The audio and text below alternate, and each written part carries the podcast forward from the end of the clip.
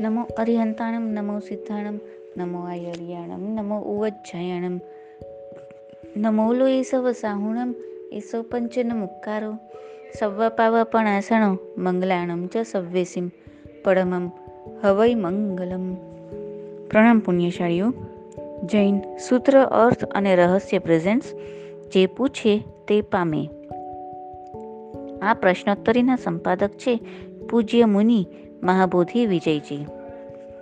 Question one hundred twenty one ઓછામાં ઓછા અને વધારેમાં વધારે કેટલા સાધુઓ હોય તો ગચ્છ કહી શકાય? આન્સર એક ગચ્છમાં ઓછામાં ઓછા ત્રણ સાધુઓ હોય તે જગન્ય ગચ્છ કહેવાય અને વધારેમાં વધારે બત્રીસ હજાર સાધુઓ હોય તે ઉત્કૃષ્ટ ગચ્છ કહેવાય. તથા જે ગચ્છમાં ત્રણથી અધિક અને બત્રીસ હજારથી એક પણ ન્યૂન સાધુ હોય તે બધા જ ગચ્છો મધ્યમ ગચ્છ તરીકે ગણાય. શ્રી બૃહત્કલ્પ ભાષ્યના પ્રથમ ખંડમાં લખેલ છે કે ત્રણ, ચાર આદિ પુરુષોના પ્રમાણવાળા ગચ્છો હોય. અર્થાત સાધુઓનો જે સમુદાય તેનું નામ ગચ્છ હોવાથી એક ગચ્છમાં જગન્યથી ત્રણ સાધુઓ હોય. પણ ત્રણથી ઓછા ન હોય અને ત્રણથી ઓછા હોય તેનું નામ ગચ્છ કહેવાય નહીં. ત્રણથી અધિક ચાર પાંચ પુરુષોની સંખ્યાથી લઈ યાવત વધારેમાં વધારે બત્રીસ હજારની સંખ્યા પૂર્ણ ન થાય ત્યાં સુધી તે મધ્યમ પ્રમાણવાળા ગચ્છો જાણવા. પ્રથમ તીર્થપતિ શ્રી ઋષભદેવ સ્વામીના ગણધર મહારાજ શ્રી ઋષભ સેન ભગવાનના ગચ્છનું જેમ બત્રીસ હજાર સાધુઓનું પરિમાણ છે તે ઉત્કૃષ્ટ સંખ્યાવાળો ગચ્છ જાણવો. Question one hundred twenty two Shri સિદ્ધ પરમાત્મા કર્મરહિત છે અને શ્રી અરિહંત પરમાત્મા તો ચાર ઘાતી કર્મની જીર્ણ વસ્ત્ર સમાન પંચ્યાસી પ્રકૃતિ સહિત છે.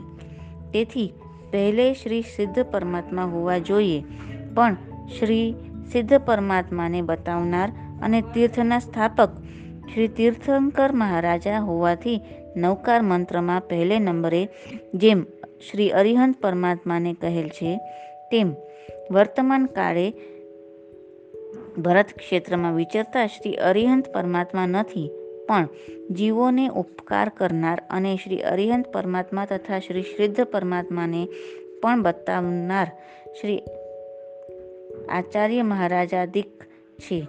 તો તે નિકટના ઉપકારી હોવાથી શ્રી આચાર્યાદિકોને પહેલે નંબરે માની પ્રથમ તેમને નમસ્કાર કરવામાં કાંઈ દૂષણ લાગે ખરું? આન્સર. શ્રી અરિહંત પરમાત્મા તો સ્વતંત્રપણે તીર્થના સ્થાપક હોવાથી સ્વતંત્રપણે જ જગતના કલ્યાણ માટે શ્રી સિદ્ધ પરમાત્માદિકના સ્વરૂપને દર્શાવનાર છે. અને શ્રી આચાર્યાદિક તો શ્રી અરિહંત પરમાત્માના કથાનુસાર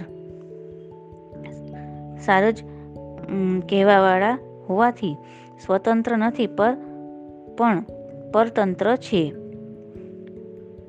શ્રી આચાર્યાદિકોએ આપેલો ઉપદેશ વાસ્તવિક રીતિથી જોતા તેમનો પોતાનો નથી, પણ શ્રી અરિહંત પરમાત્માનો જ તે ઉપદેશ છે. તેથી પહેલે નંબરે કદી પણ શ્રી આચાર્ય દીખને માની શકાય જ નહીં. માટે શ્રી નવકાર મંત્રમાં જે ક્રમ કહેલ છે, તે જ પ્રમાણે માનવો એ જ માત્ર શ્રેયસ્કર છે. શ્રી દશાશ્રુત સ્કંદની ટીકામાં સ્પષ્ટપણે ઉલ્લેખ કરેલ છે કે, શ્રી સિદ્ધ પરમાત્મા સર્વથા કર્મક્ષય કરવાથી કૃતકૃત્ય છે. તેથી પહેલાં શ્રી અરિહંત બીજા શ્રી સિદ્ધ, ત્રીજા શ્રી આચાર્ય, ચોથા શ્રી ઉપાધ્યાય, પાંચમા શ્રી સાધુ. આ પાંચ પરમેષ્ઠીમાં તે મુખ્ય છે. તેથી પ્રધાન ન્યાયને અનુસરીને શ્રી સિદ્ધાદિ આનુપૂર્વી એટલે નમો અરિયંતાણમ નમો મિચ્છામિ દુક્કડમ નમો સિદ્ધાણમ, નમો અરિહંતાણમ, નમો આયર્યાણમ, નમો ઉવજ્જાયણમ, નમો લોએ સવસાહુણમ. આ પ્રમાણે પાઠ યોગ્ય છે એમ કહેવું તે યોગ્ય નથી. કારણ કે શ્રી સિદ્ધ પરમાત્મા સર્વકર્મથી રહિત હોવાથી કૃતકૃત્ય છે. પણ શ્રી સિદ્ધ પરમાત્માને બતાવનાર તો શ્રી અરિહંત પરમાત્માનો ઉપદેશ જ છે. અને તેથી જ જગતની જાણમાં શ્રી સિદ્ધ પરમાત્મા આવે છે તથા શ્રી અરિહંત દેવ જ તીર્થનું પ્રવર્તન કરીને પરમોપકારી થયેલ હોવાથી શ્રી અરિહંત દેવો જ પ્રધાન છે. તે કારણથી નમો અરિહંતાણમ આદિ જ ક્રમ બરાબર છે. અહીં શંકા કરે છે કે જો એમ છે તો પછી આચાર્યાદિથી ક્રમ રાખવો એ જ ઉચિત છે. કેમ કે કવાચિત કાલે આચાર્યોથી અરિહંતાદિનું જ્ઞાન થાય છે માટે તેઓ જ અત્યંત ઉપકારી છે. આ શંકાના સમાધાનમાં શાસ્ત્રકાર મહારાજે ફરમાવે છે કે તમારી શંકા ઠીક નથી, કારણ કે શ્રી આચાર્ય મહારાજાદિકો ઉપદેશ આપવાને સ્વતંત્ર નથી. પણ શ્રી અરિહંત પરમાત્માના ઉપદેશથી જ શ્રી આચાર્યાદિકોની ઉપદેશ શક્તિ છે. તેથી આચાર્યાદિકોનો જે ઉપદેશ છે તે વાસ્તવિક રીતિથી જોતા શ્રી અરિહંત ભગવાનનો જ છે.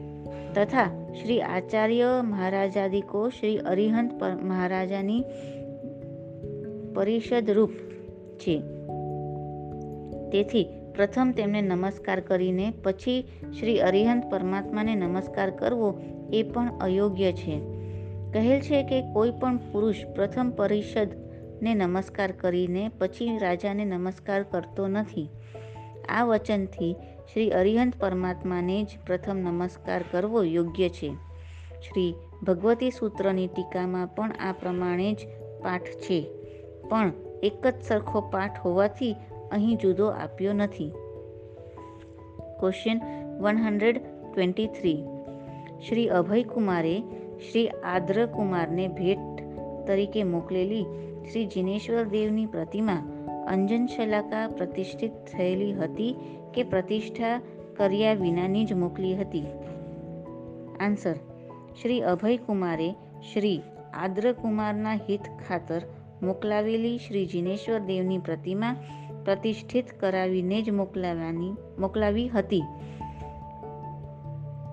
આ જિનેશ્વર દેવની પ્રતિમા શ્રી આદ્રકુમાર ઉપર મોકલાવાની શ્રી અભયકુમારને જે ભાવના થઈ તેનું વર્ણન કરતા કાલિકાલ સર્વજ્ઞ ભગવાન શ્રી હેમચંદ્ર સુરેશ્વરજી મહારાજા પોતાના રચેલા ત્રિષષ્ઠી શલાકા પુરુષ ચરિત્રના દસમા પર્વના સાતમા સર્ગમાં લખે છે કે, જો તે આદ્રકુમારને શ્રી તીર્થંકર દેવના બિંબના દર્શનથી ઉત્તમ પ્રકારનું જાતિ સ્મરણ ઉત્પન્ન થાય, તો મારી સાથે કરવા ધારેલી મિત્રાચારી સફળ થાય.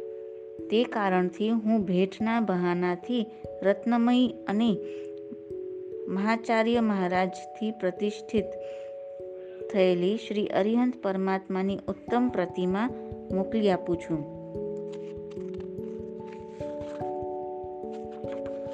Question one hundred twenty four વર્તમાન ચોવીસીમાં દસ અછેરા થયા તેવા પૂર્વે થયેલા છે? આન્સર વર્તમાન ચોવીસીથી અનંત ચોવીસી. પૂર્વે શ્રી ધર્મશ્રી નામના તીર્થંકર મહારાજાના શાસનમાં સાત આશ્ચર્ય થયેલા છે. શ્રી મહાનિશિત સૂત્રના પાંચમા અધ્યયનમાં લખેલ છે કે, આ વર્તમાન શ્રી ઋષભદેવ પરમાત્મા આદિ ચોવીસ તીર્થંકરોથી અનંત કાળ પૂર્વે અનંતી ચોવીસી જેમાં વ્યતીત થઈ ગઈ છે. તેવી એક ચોવીસીમાં અવસર્પિણી કાળમાં શ્રી મહાવીર સ્વામીજીના જેવા સાત હાથની કાયાવાળા દેવેન્દ્રોના સમૂહથી વંદિત ચરણ કમલો છે. જેમના એવા જગતમાં આશ્ચર્યભૂત પ્રધાન ઉત્તમ ચોવીસમાં તીર્થંકર શ્રી ધર્મશ્રી નામના થયેલ છે. તેમના શાસનમાં સાત આશ્ચર્ય એટલે કે અછેરા થયેલા છે. હવે આગળના સવાલ જવાબ આપણે નેક્સ્ટ ઓડિયોમાં જાણીશું.